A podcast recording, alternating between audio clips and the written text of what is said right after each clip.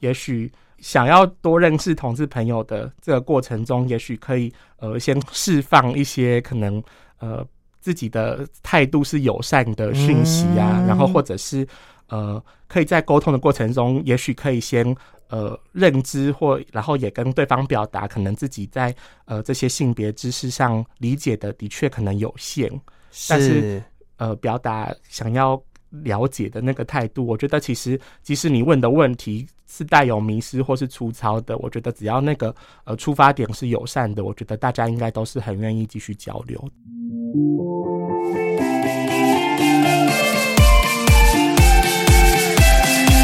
欢迎来到奇岩星球，一起聆听社宅中的彩虹。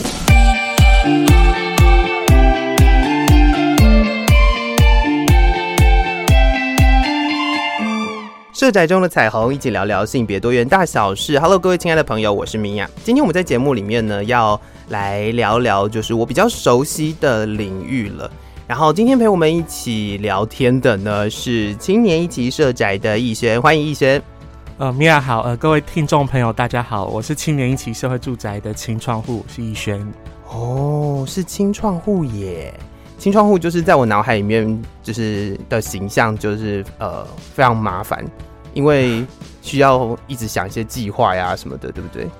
嗯，好像是这么一回事。对，不敢说麻烦啦，因为我们呃享受了某些权利，也承担某些义务。这样。好的，好的，好的。那这个我们接下来呃之后的节目再继续聊。今天我们想要谈的是在这个性别的这个领域哦，呃，您的。自我认同是属于男同志，对吧？嗯，对，是。那在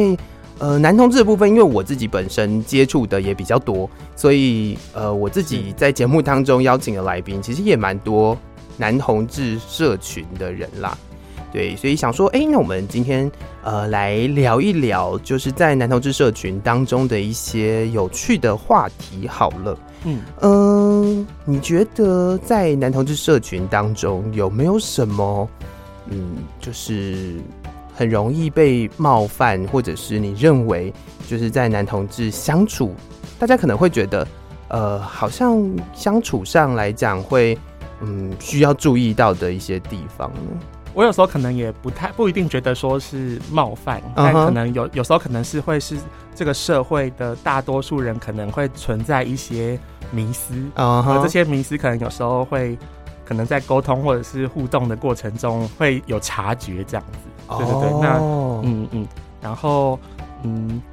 我我觉得我可以分享几个我觉得我好像比较常遇到的。好哟好哟，请说。对，像可能呃有，比如说可能有时候就会听到有些人就会觉得说，就是他们认为的男同志好像会是、嗯、呃，就是那群呃可能。性别气质比较阴柔的这样子的人，哦，就是呃比较阴柔的男生会是男同志，然后可能比较阳刚的女生，然后短头发，然后举止比较阳刚的的女生是女同志这样。是，嗯、对，然后、哦、嗯，然后可能有时候，因为我觉得我可能自己是一个比较压抑的人，然后可能我比较不是一个可能会。呃，显露很多很多阴柔气质的男生这样，哦、然后所以有时候可能就是大家可能就是我有听过别人说，嗯，我不觉得你是啊，可能在我一些出柜的过程中，就是、嗯、就是可能会大家会觉得说，哎、欸，原来你是哦、喔，这样子，哦、然后会从这种互动观察到说，可能也许大家对于就是。性别认同跟性别气质或性倾向这边会有一些比较单一的印象，这样。是是是，我觉得你刚刚讲的蛮好的耶，就是在性别气质跟性别认同之间，其实并没有一个实际上呃非得要怎么样，就是也不是说气质阴柔的就一定是男同志，对对对，然后也不是说阳刚的就一定不是男同志。对对对对，但是你刚刚提到的是，呃，有很多社会普遍觉得阴柔气质男性是男同志的这个概念，呃，我觉得在我身边是有碰到，但是我身边另外有碰到了另外一群人，就是我我不晓得这个你自己有没有整理到，但是也有很多人会觉得男同志都，呃，比如说特别的有艺术细胞，哦，是。嗯，对，就是也有听过这样的说法，然后，嗯、但我觉得或者也可能是，呃，可能在这个社会里，大家可能比较快速会想到的一些男同志的代表人物，嗯、也许的确有一些人是艺术家、呃，对对对，或者是就是呃演艺人员啊，啊或者是这种呃就可以知道他有很多才华的这一群群体这样子。嗯哼嗯哼，对，然后可能也比较广为人知这样子。对，但呃我自己是觉得这样的既定印象也会，嗯，我觉得某种程度上可能也。就是也限缩了大家对于这个群体的想象了，因为可能的确有一些人他可能不是这么的对于艺术有兴趣，像我觉得我就是一个画画白痴，但是对啊，我也是男同志这样子，对对对。我身边有一个很有趣的人，他是呃学理工的男同志，嗯是，然后他就他就是大家平常想象的那种所谓理工人的刻板印象是。会出现的样子。嗯，可能就比较没有那么在意穿着，然后可能就呃，就是就是他其实一个人看起来就是好，很明显就是那个人就是学理工的，嗯，对，但是他是男同志，他他跟别人讲他男同志的时候，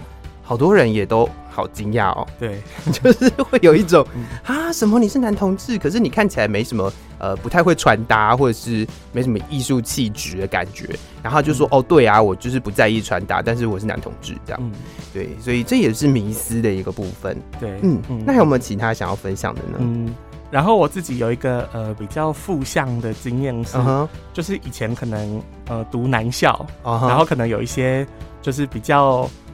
就是大家呃想象中刚刚提到的那种理工男、理工直男，嗯哼嗯哼、呃，就是他们有时候可能会，比如说呃，比如说有听到呃同志相关的讯息啊，或者是可能知道谁的呃性倾向是男同志这样，然后就是可能有时候会说，就是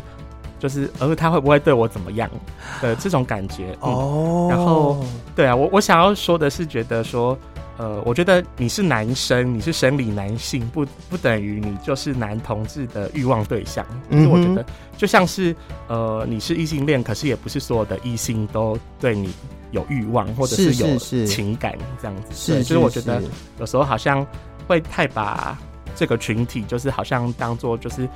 好像我们就是就是以欲望来做区呃，就是说呃，主要还是以欲望的。趋向的一个状态，因为很多人对于男同志的理解好像都比较呃放纵，对 party animal 的概念。因为我自己身边有很多的朋友啦，就是他们也是一天到晚在在跑趴这样，然后很多人对男同志的既定印象好像也。呃，这是另外一件事情，这跟我们刚刚讲的，就是性别气质或或者是实际上倾向没有关系。但是这个这个我觉得蛮有趣的是，也有很多人真的觉得男同志都很会跑趴。嗯，我不晓得你身边有没有人就是提起，或者是你有没有观察到这件事情。但是有非常，我自己身边就有非常多的人都觉得，呃，男同志就是一个很会跑趴的群体。嗯，或者是什么玩的比较开，是是是是是是是，就会就会觉得呃玩心比较重的人，就男同志的玩心比较重。可是我觉得这也不见得都是如此啦。对，就是也是有所谓的呃内敛稳重型。我自己讲都笑了。对啊，就嗯嗯，就是其实每一种人都有嘛，也不觉也不是全然都是如此，所以也不能够因为这样就去定义一整个群体嘛。对，嗯、是是是，那还有没有什么其他的观察呢？嗯，然后一般更常遇到的可能就是，我觉得男同志的群体好像特别会，呃，在公众的讨论上，可能会常常会被用这个群体，然后跟就是一些就是性相关的疾病，就是哦、呃，你说的是疾病污名的部分，对对对对对，uh -huh, uh -huh. 嗯，就是可能好像觉得，呃，好像就是呃，你是男同志，然后你有性行为，就代表就是你就是。有可能会是一个跟性病有关系的一个族群。对对对，是，这倒也是哎、欸，因为其实有很多人听到男同志的时候，第一直觉就是，比如说可能艾滋，比如说可能就是就是有各种性病。我觉得他跟他跟什么有关呢？我觉得他他或多或少也跟我刚刚提到那个所谓玩很开啊，或者是 跑趴，感觉好像。呃，男同志比较享乐派的感觉，嗯，然后很多人可能会对这件事情也有一点点的呃不一样的想法，或者是说有的，我觉得这个就是一种社会污名，就是大家对于男同志的一个既定印象，就好比之前猴痘的时候，嗯，似乎也是如此。嗯，对。就那个时候，我记得好像也有呃，就是 CDC 那边的一个记者会，也提醒大家，其实猴痘的传染途径有很多种，嗯、然后可能有飞沫啊，可能有接触啊，然后还有性行为啊什么的。然后呢，呃，其实就在他整份新闻稿里面有一句话，就是呃，男同志族群就是有可能是高危险的族群的那个、嗯、那一句话，然后就被大家放大检视。嗯，是，就是会让大家觉得好像就是呃。就是男同志就容易得到这样类型的疾病，嗯，然后再来就是也有很多甚至呃实际上有疾病的人，他也不敢讲，有可能不敢讲。第二个是有可能会让大家就是人心惶惶，嗯，就是好像也没没有怎么样，或者是你身上可能有一个很像蚊子叮的包，嗯，然后就会开始很担心说，哎，这是不是猴痘？就是我是男同志，哎，会不会这就是猴痘什么之类的？嗯。很多时候这种事情，呃，我觉得你提到的污名就是一个蛮重要的一点，就是还是要提醒大家，如果就是身边看到类似的呃言论的话，其实不用想太多啦，没有那么没有那么严重，没有那么可怕。但是另外一方面，我觉得有一个值得一提的是，我认为呃，在男同志的社群比较多人会愿意去做匿名筛检，是。就是大家对于匿名筛检的呃理解、认同跟接受跟执行力是相对于其他人来说比较高的。我、嗯、我自己的观察是如此。是是是，就是我觉得其实呃这些性性传染的疾病，它其实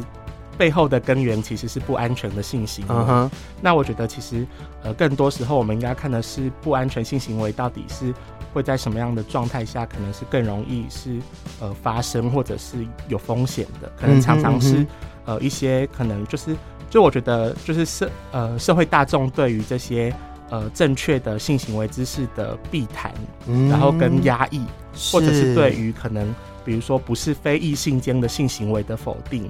然后、嗯哼呃、可能也都是导致呃可能这些群体或者是呃。会没有办法接受到正确的就是性知识的资讯，而去忽略到的。没错，没错。对，像呃，我之前就有呃认识，就是在就是 LGBT 相关组织工作的人，然后他们、uh huh. 他们有一个工作，就是也会去做匿名的筛检。嗯，那就也有听说过是呃曾经有呃异性恋去求助，嗯哼，然后就是他发现他好像有呃 HIV 相关的呃征兆或者是感觉，嗯、哼或者然后他也他后来。自己在网络上查到，呃，就是他有可能是那个不安全性行为感染的，然后有去做咨询。那、uh 可能在过程中也发现，其实很多呃，即使是异性恋族群，他们也是如果缺乏相关正确的知识，他们也可能是暴露在风险的群体。这样是是是，对。讲到这里，呃，还是补充一下，就是。像 HIV 这样子的感染途径，其实有非常多。刚刚提到的不安全的性行为可能是其中一个，嗯、另外一个就是血液的部分，嗯、就是我们很常会提到的，就是共用针头啊，对对对。嗯、然后另外还有一个感染途径是垂直感染，嗯、然后它可能会出现在妈妈跟小孩之间的一个感染途径。那呃，这个其实是算提供给听众朋友们知道啦。那另外还有一个我觉得蛮重要的概念，也要提供给大家，就是针对 HIV 的部分。就现在我们常常会提到 U 等于 U，对，就是所谓的呃测不到等于嗯没有感染风险。是，所以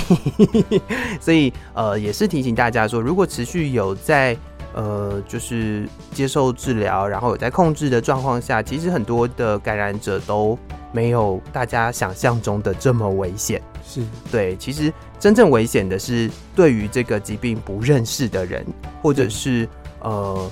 或者是自己长时间会暴露在这个危险的状况下，但是却不自知的人，是对。所以我觉得，呃，讲回来，其实男同志社群在这件事情上面算是蛮谨慎的耶，是我个人认为是如此。嗯，是，所以这也呃，我觉得。嗯，这个污名还是一直都在啦，至少到现在，我还是可以看得到有一些资讯，或者是呃，就是还是有一些人会用这种方式去去对待男同志，是对。但是不管讲几次，我在节目里面就一定会只要提到这件事，我就得要跟大家说，就是不是这么一回事。嗯，就很多时候不是大家所想的那样。是，嗯，那还有没有什么要补充的呢？嗯，然后因为刚我觉得刚刚在讲的，呃，比较就是是围绕在呃我们可能我们自己生命经验里有遇过的，是呃有关于对于这个我们男同志这个群体的迷思的讨论。Uh uh. 然后呃，我另外一部分是想分享的是，呃，好像也有遇过一些可能是异性恋的朋友，然后他们会觉得，嗯、呃。他们有时候也会，嗯，很害怕跟呃同事朋友就是呃讨论有关于多元性别的议题。为什么？嗯，呃，就是他们有些人会觉得说，好像呃我万一就是说错了什么，好像就是、呃我会很冒犯到，或者是或者是我好像就会被呃就是被批评说我是性别盲，或者是我是、我是异性恋霸权，是是是是，是，然后。对，但呃，我自己是觉得说，嗯，就是除了分享呃，我觉得看到的迷思之外，我其实也觉得，嗯、呃，如果呃要我，呃，我之前也是跟这些异性恋朋友说，就是我觉得，呃，就是的确有时候有一些问题，真的是要透过就是交流才会更理解彼此。没错。然后，所以我觉得有时候如果会因为害怕一些就是批评，然后就是呃就把这些问题也闷在心里，嗯、哼就有时候也是。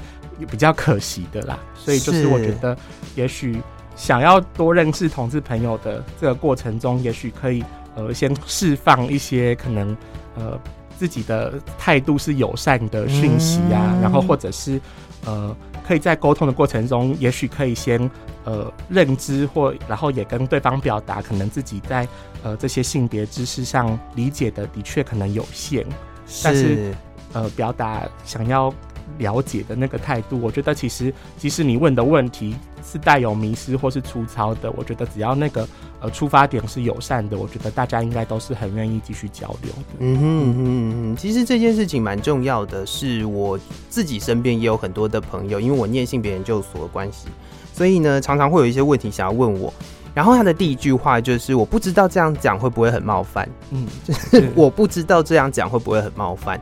那。呃，基本上呢，呃，就是如果真的有什么问题想要问的话，呃，我们自己研究所里面的同学也有在讨论这个概念啦。就是如果你真的想要问，你认为这个人可以问，然后你也想要问他的话，基本上你讲出来的任何话，我们应该都能够接受了。对啊，说实在，应该是这样啦，嗯，就是心理素质没有这么差。然后是有一些生活中的事情讲出来可能会比较冒犯，但是如果你是真心想要讨论、要去问问题的话，我觉得呃倒没有必要顾虑这么多。对，我认为是如此。你刚刚应该也提到，就是我觉得实际上的讨论蛮重要的。嗯，就如果有好奇或者是想要了解的地方，其实你身边有个朋友可以跟你聊。然后去分享彼此的想法，其实这是、嗯、呃，我觉得是让这个社会可以更友善、更多元的一个好方法。嗯，是是，但是我觉得就是我们刚刚讲的这个东西，就是饶富教育意义，所以我我想要岔题一下。其实我个人觉得男同志蛮容易受到冒犯的，我个人觉得，而且很多很冒犯的人都是男同志。就是你知道男同志族群自己内部非常之冒犯，我不晓得你有没有这种感觉，但是我自己呢有一个很深的感触，这个感触呢就是我前一阵子跟一个也是我的来宾，然后我们录完音之后聊到了一件事情，这件事情是是这样子的，就是我不晓得你有没有听过一个说法，就男同志非常喜欢 body shame，就是男同志对于某一种呃太样的人是主流的那个样貌的人。就是他们会呃维持这个状态，比如说大部分的人对于男同志的某一个印象是男同志都会上健身房，是，然后呢，呃，就是得知某人或者是看到某人的身材很好的时候，第一直觉就是会问那个人是男同志吗？嗯，就是会有这种想法，然后也有很多男同志就是自己练得很好之后，就会开始批评别人的身材，嗯，是。对这个这个我倒觉得这件事情还蛮冒犯的。嗯，就我认为啦，就是这是一个蛮冒犯的地方。另外一个好玩的事情是，呃，这也是我们在研究所里面聊到的，就是男同志对年龄的要求好高哦、喔。对啊，就是会说什么男同志好像可能过了二十五岁就是已经老了之类的哦的玩笑这样。标标准降这么低吗？我们那个时候聊到的是三十岁叫老 gay，、欸、就是 就是我们二十五岁之后好像会叫自己是老妹这样。哦。哇，真的是时代在变，你知道，因为我身边有一个朋友啊，就是她的呃，她的男朋友就是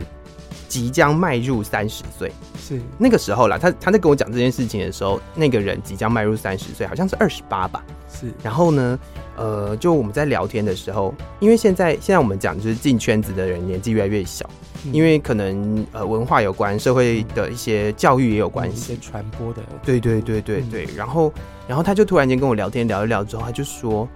他也二十八了，也老了。然后我就救命！就是在那个 moment 我已经超过三十了。然后 然后就是听到这句话的时候，我说你给我把这句话收回去。嗯，对。所以呃很多时候冒犯不是跟你呃对于不同的。性别认同或者是性倾向的族群有关系，嗯，这个冒犯的行为有时候可能，呃，在不同的群体里面，对于某一件事情的价值观或者是概念不一样，其实就有可能会导致一些冒犯的行为。但是我觉得，呃，不管怎么样，你只要愿意开放你的心胸去讨论，我觉得就不需要这么在意冒犯的事情。嗯，是对，我的认为是这样。是，嗯。好，那我们聊了这么多，可能该如何跟男同志相处？男同志很难相处啊，就是 不管怎么样，我觉得男同志就是很难相处。但呃，还是聊回你自己的故事好了。嗯，呃，你自己的男同志的这个身份的认同，大概是什么时候开始的呢？嗯，我觉得我自己大概可能从呃国小阶段，嗯、就是嗯，可能也许是五六年级那时候嘛。嗯就是好像就是可能也开始慢慢进入青春期，然后好像也对于就是自己的呃，就我我觉得我是从对于情欲对象的，uh huh. 好像我比较看见男生，或者说好像比较容易对男生有好感这件事有意识到，嗯，自己好像跟就是其他的男同学不太一样。哦，是是是，所以你觉得大概是国小？国小、国中之后，开始大家会在那个时间，大家都会开始讨论，就是谁喜欢谁，谁喜欢谁的时候，你的那个眼光都注意在男同学身上。对，是这样的意思吗？嗯、对。哦，那呃，从那个时候可能也只是好奇吧。那接下来你就是一路学生时期，嗯的，就是探索啦，或者是什么时候开始？因为那个时候我相信也没有这么多的。的所谓呃支持或者是资讯嘛，对，那呃大概是到什么时候你很笃定，或者是你觉得你可以就是直面这一件事情呢？嗯，我觉得应该是到大学阶段之后，嗯，因为呃可能到台北念书，然后我觉得自己的所学好像又跟呃性别方面比较有关，嗯哼，嗯哼，然后。呃，同志这个概念，可能也许在高中的时候就有知道，或者是学校会办一些讲座。是，但当就是面对自己是同志的这件事情，我觉得很认真的去看待，可能是从大学的时期开始。嗯嗯，那你大学是念？呃，我是念社社工社服类相关的科系。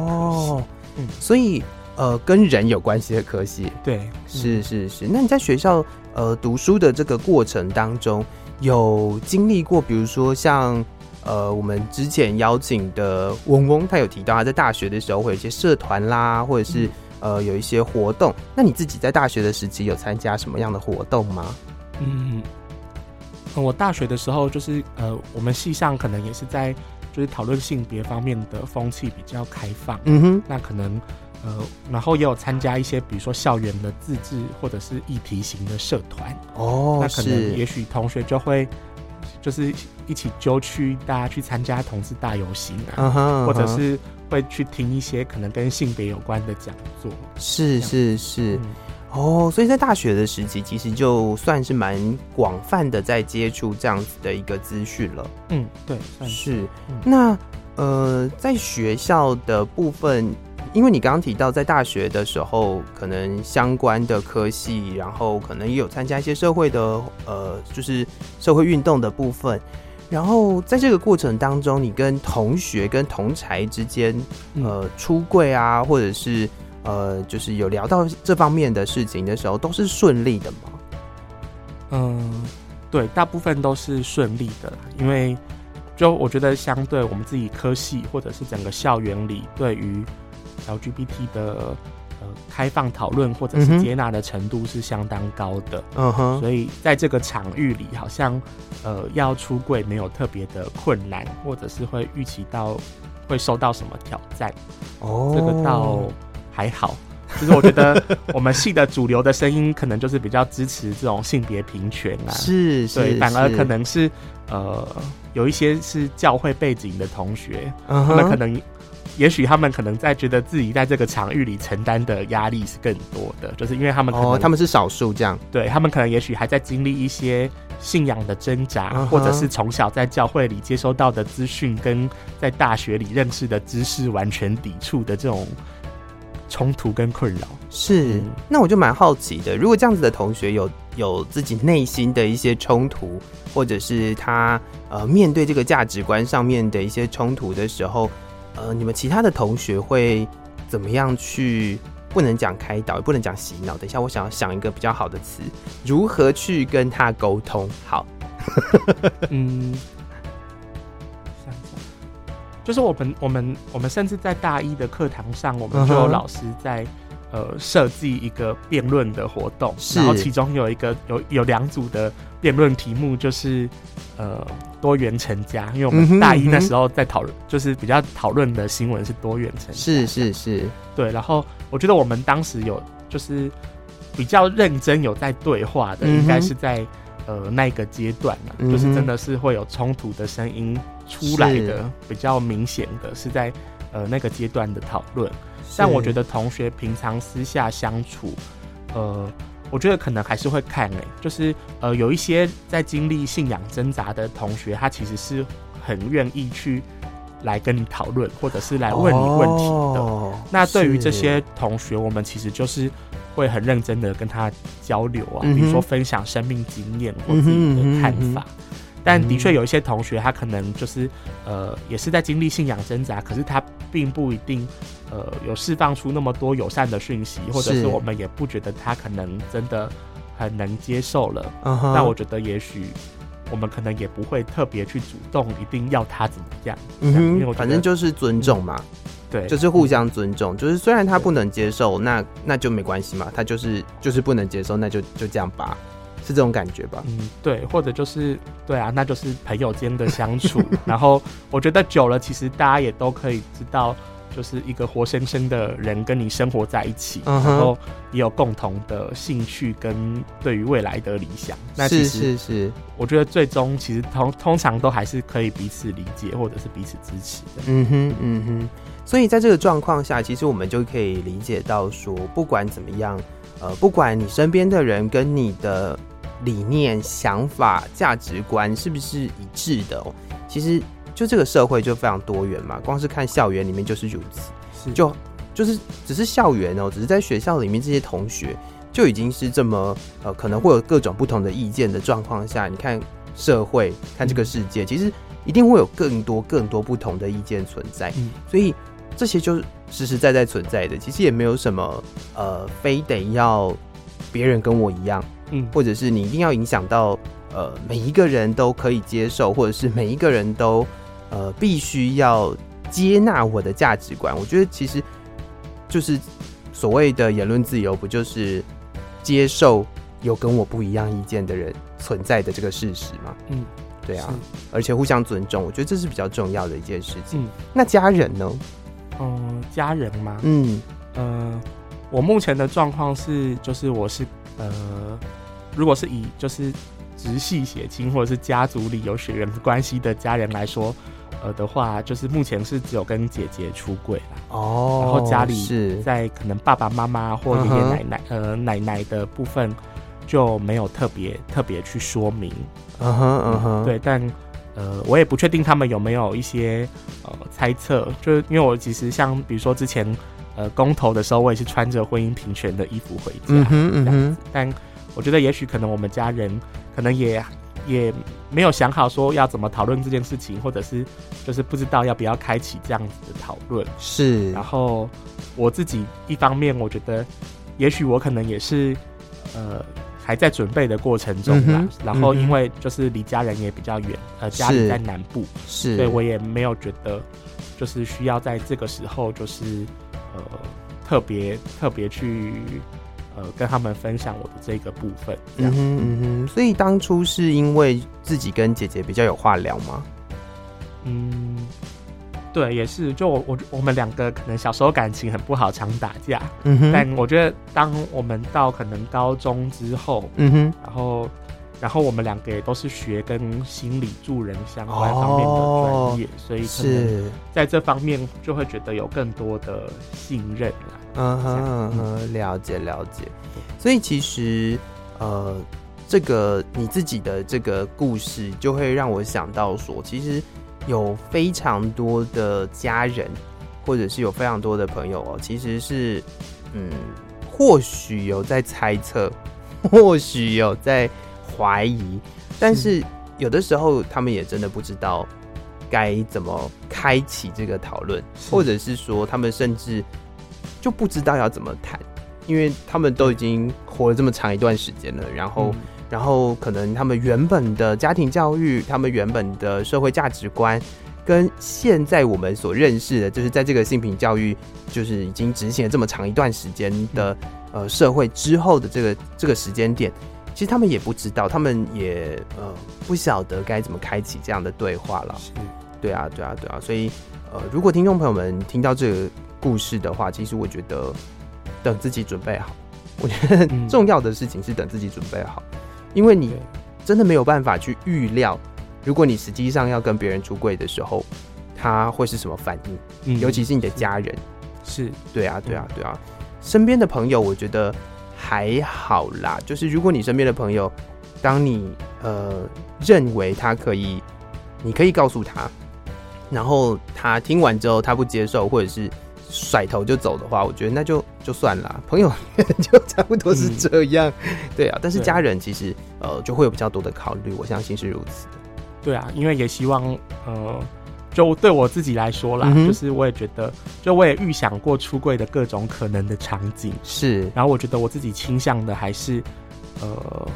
可以陪着家人一起走这段，或者是邀请家人陪我走这段。Uh huh, uh. 就是我觉得会希望。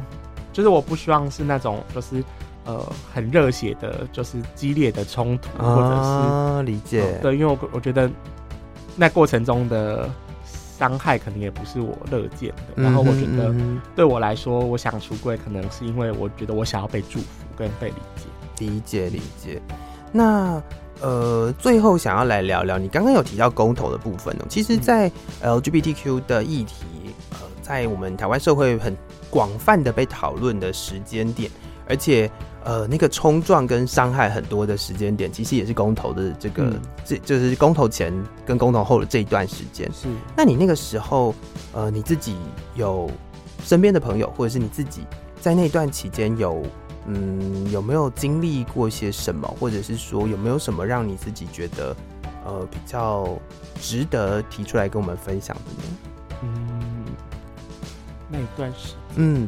或者是你自己在这个呃，到目前为止这段期间，你有碰到可能你去参与社会运动也好啦，或者是呃跟着可能以前的社团一起去做一些什么事情也好，反正就是呃在这段过程当中，对你自己而言，你觉得有什么呃比较有趣的故事可以跟我们分享？嗯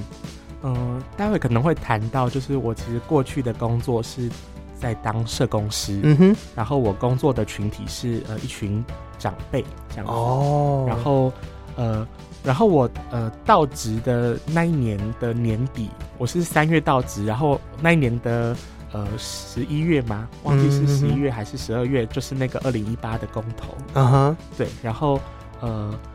就是长辈的社群之间，就是也许大家可能都比较熟知，他们可能常会传一些呃假讯息啊，或是一些 比较保守的呃言论，是是是是。那时候就是呃，就有时候常会有长辈来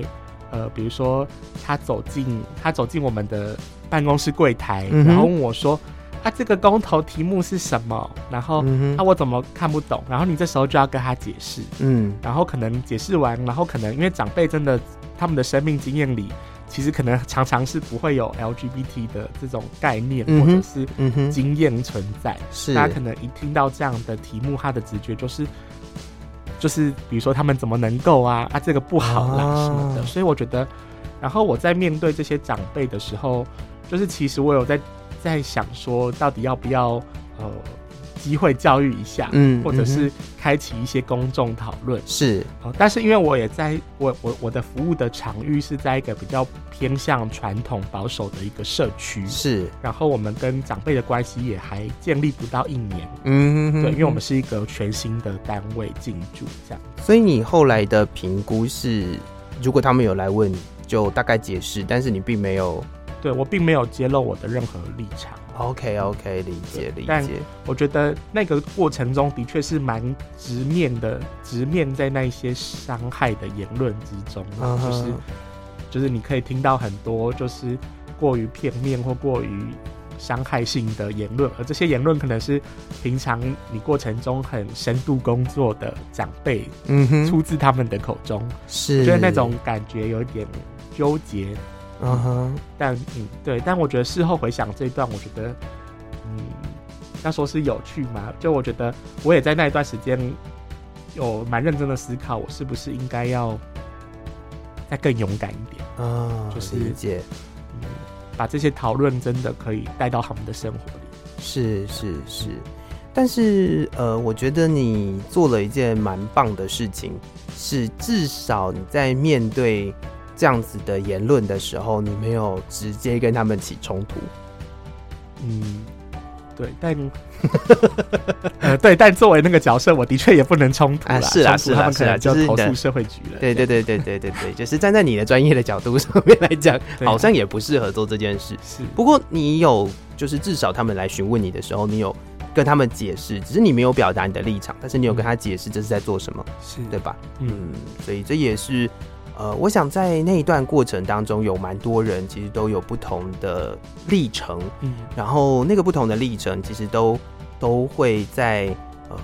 不同的，就是大家的心里面都或多或少啦，不不不一定是伤害，不不一定是伤痕，有的时候可能呃激起了一些讨论，但是我觉得那段时间都会有一些故事是让你自己印象比较深刻的，是我相信是这样，嗯，好，那。今天呢，我们其实准备了非常多的题目，我们接下来的题目下一集再来聊好了。是是是，今天非常感谢逸轩来到我们的节目当中，谢谢你，谢谢谢谢。节目的最后，也谢谢各位听众朋友们收听今天奇岩星球这宅中的彩虹系列节目。那也要赶快到 Apple Podcast、Spotify 跟 KKBox 给我们五星好评，并且订阅奇岩星球哦，而且也要分享给朋友或是留言给我们。另外，也欢迎大家关注台北市社宅青创的粉丝专业，台北市社会住宅青年创新回馈计划，所有最新的资讯都会在上面分享给大家哦，请大家来定期锁定。我们下集再见，拜拜。